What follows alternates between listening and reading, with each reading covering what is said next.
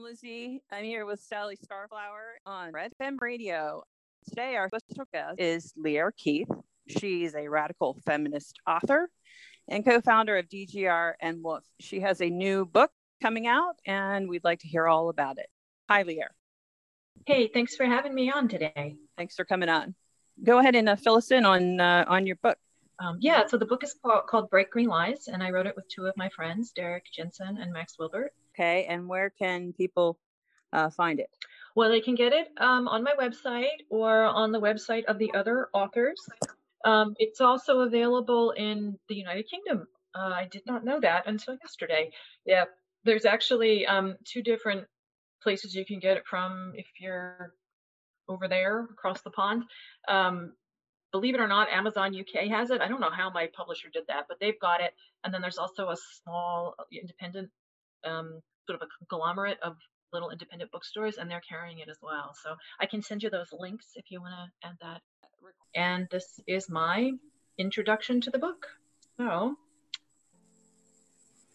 in the beginning, two million years ago, now don't worry, I'm going to go fast, the genus Homo arrives on the plains of Africa, and that's us uh, Homo, Homo sapiens arrives 400,000 years ago, and by 200,000 years ago, they are identical to modern humans.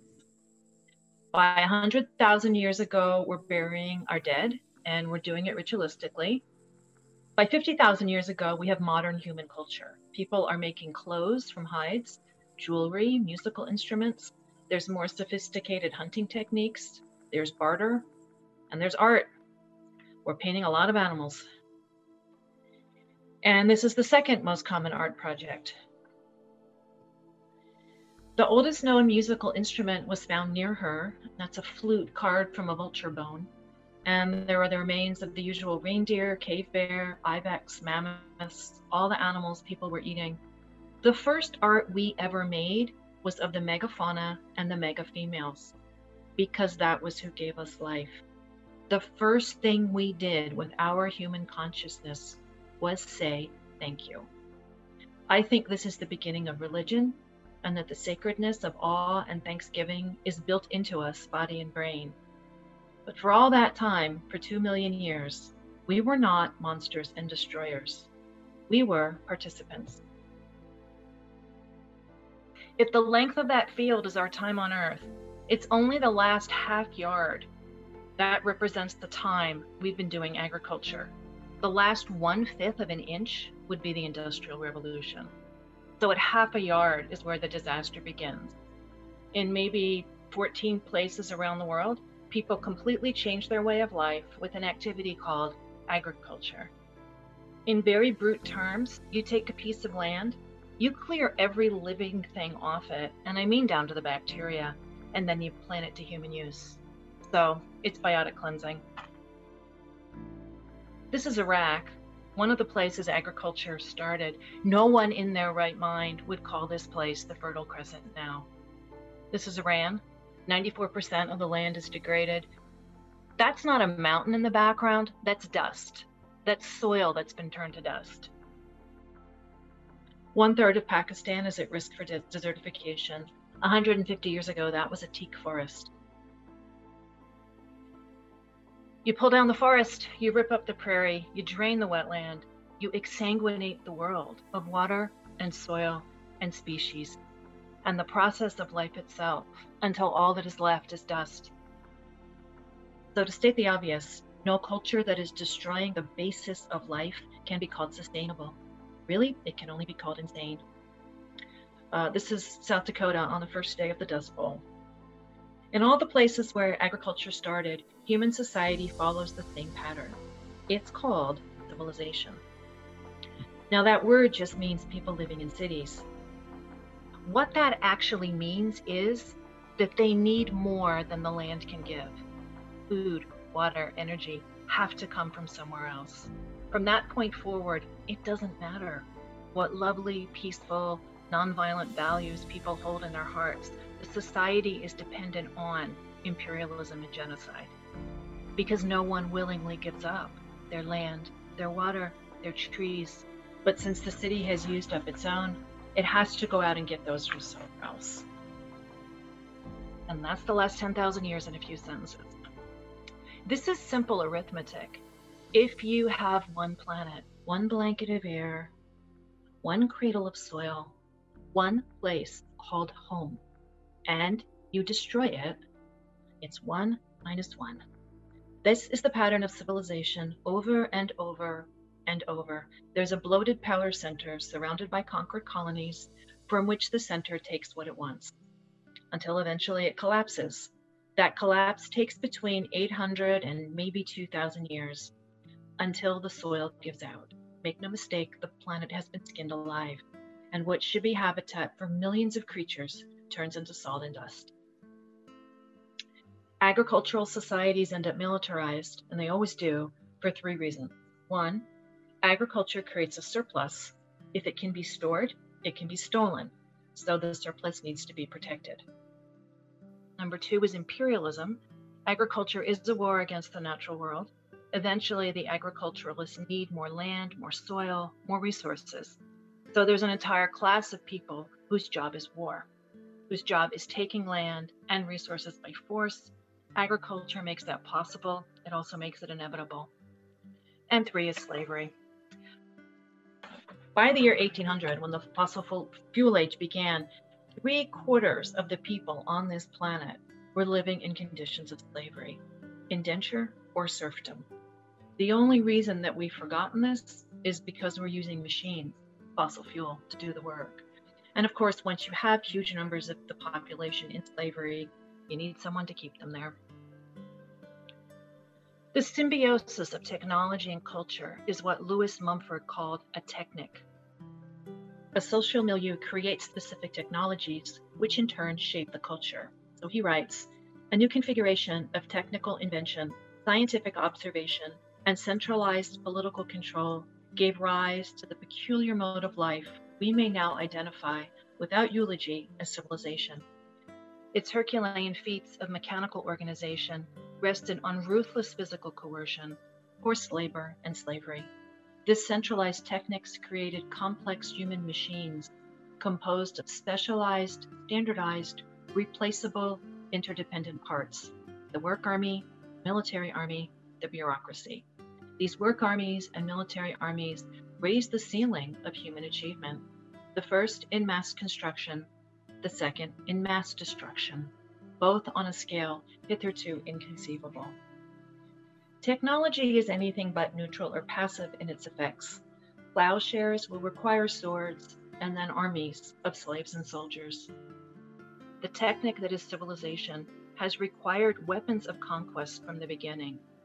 Farming spread by genocide, the destruction of Cro-Magnon Europe, the culture that bequeathed us Lascaux, took maybe 300 years by the farmer soldiers from the new from the, the farmer soldiers from the Near East. The only thing exchanged between the two cultures was violence.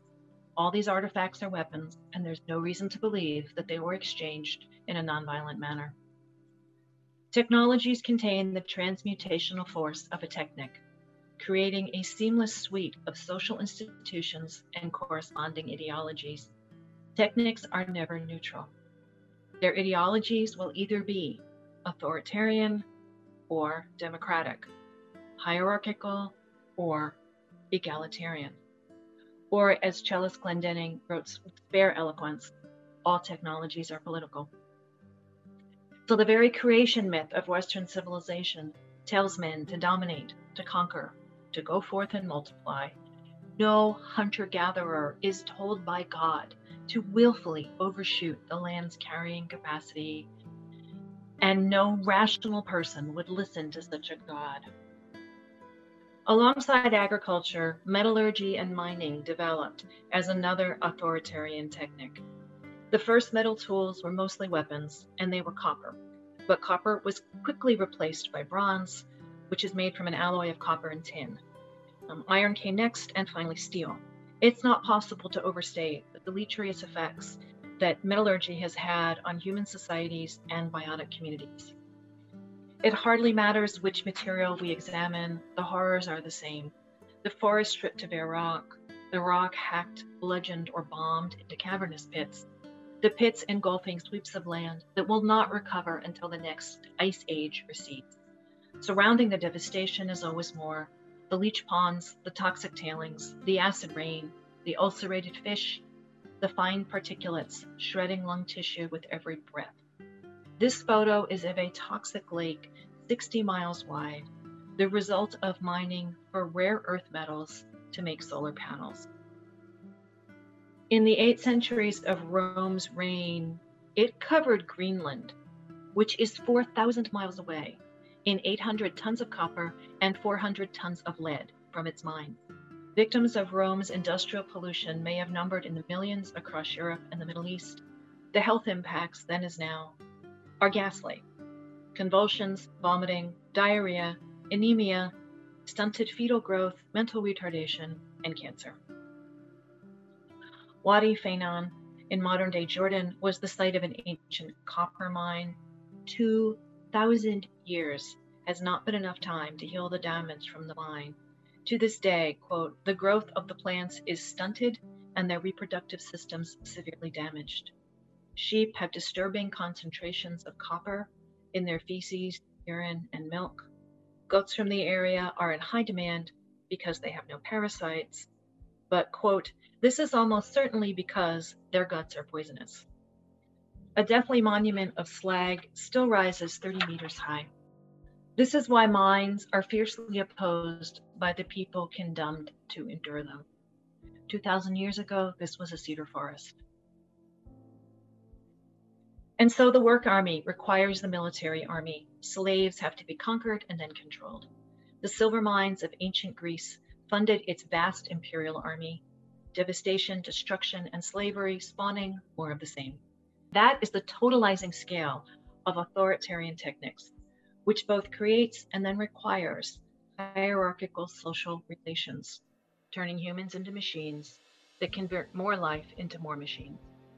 And as all of this develops, the slavery, the militarism, the hierarchy, the culture becomes patriarchal.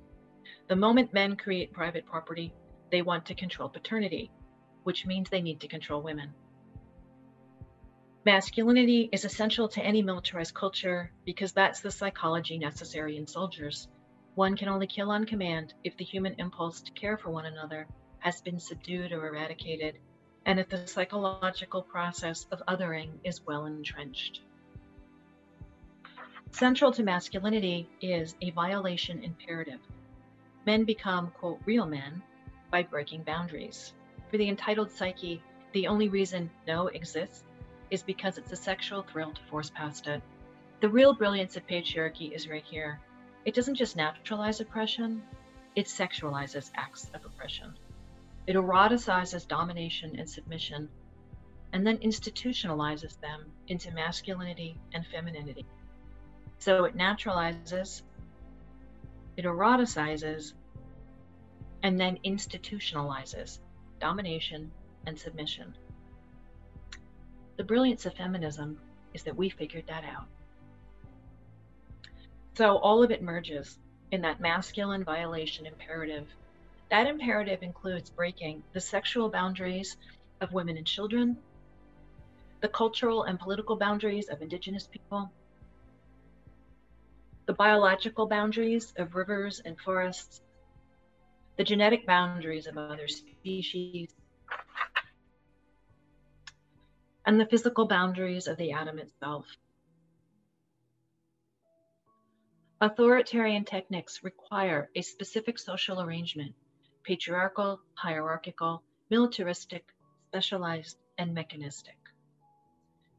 All of that requires, as it produces, an internal theological rationale that life is a series of disconnected objects, things that we might call plants or animals or rivers, not complex beings with whom we are engaged in relationships Mechanical objects are not self willed creatures. They don't call respect from us. They barely deserve notice. They exist to be used. Rene Descartes bragged, I have described this earth and indeed this whole visible world as a machine. Our science is a series of discoveries designed to let us use them better, and use them we have. There is no break in the system. Why would there be? Indeed, violation is built into mechanistic science. Francis Bacon, who is credited with the creation of the scientific method, was also a legal inquisitor at witch trials. His practical objective was bluntly, quote, dominion over creation, which could be achieved by, quote, the inquisition of mechanical experimentation. 300 years later, Erich Fromm describes sadism as, quote, the passion to have absolute and unrestricted control over a living being. Is there a more apt description of industrial civilization? Its technology has emptied rivers, crushed mountains, damaged the climate, and broken the boundaries of the atom itself. And the endpoint of sadism is necrophilia, the passion to transform that which is alive into something unalive, to destroy for the sake of destruction, the exclusive interest in all that is purely mechanical. Or, as Mary Daly put it in 1978, patriarchy is itself the prevailing religion of the entire planet, and its essential message is necrophilia. Having declared the cosmos lifeless, industrial humans are now transforming the biosphere into the technosphere, a dead world of our own artifacts that life as a whole may not survive. So, that's chapter one of our book, Bright Green Lies. Um, I was trying to set the framework for the rest of it, and we have three main themes in the book. So the first is that industrial civilization requires industrial levels of energy. That's what it takes to fuel the wholesale conversion of living communities into dead commodities. That conversion is the problem. The task before us is not how to continue to fuel that conversion, it's how to stop it. The second point is that fossil fuel, especially oil, is functionally irreplaceable. The proposed alternatives like solar, wind, hydro, and biomass will never never scale up to power an industrial economy. You can't argue with physics, Bill McKibben likes to say. No, you can't, and he of all people should know better. Third, the proposed technologies are in their own right assaults against the living world. From the beginning to end, they require industrial scale devastation, open pit mining, deforestation, soil toxification that's permanent on anything but a geologic timescale, extirpation and extinction of vulnerable species, and, oh yes, fossil fuels. So called green technologies are some of the most destructive industrial processes ever invented. And the scale of them is grotesque. They will not save the earth, they will only hasten its demise. Once, we fought for the living. Now, we are told to fight for their deaths as the turbines come for the mountains and solar conquers the desert. Every last one of us descends from a line of people who fought as civilization is universally resisted. But our choice is now very stark stand with the living or go down with the dead.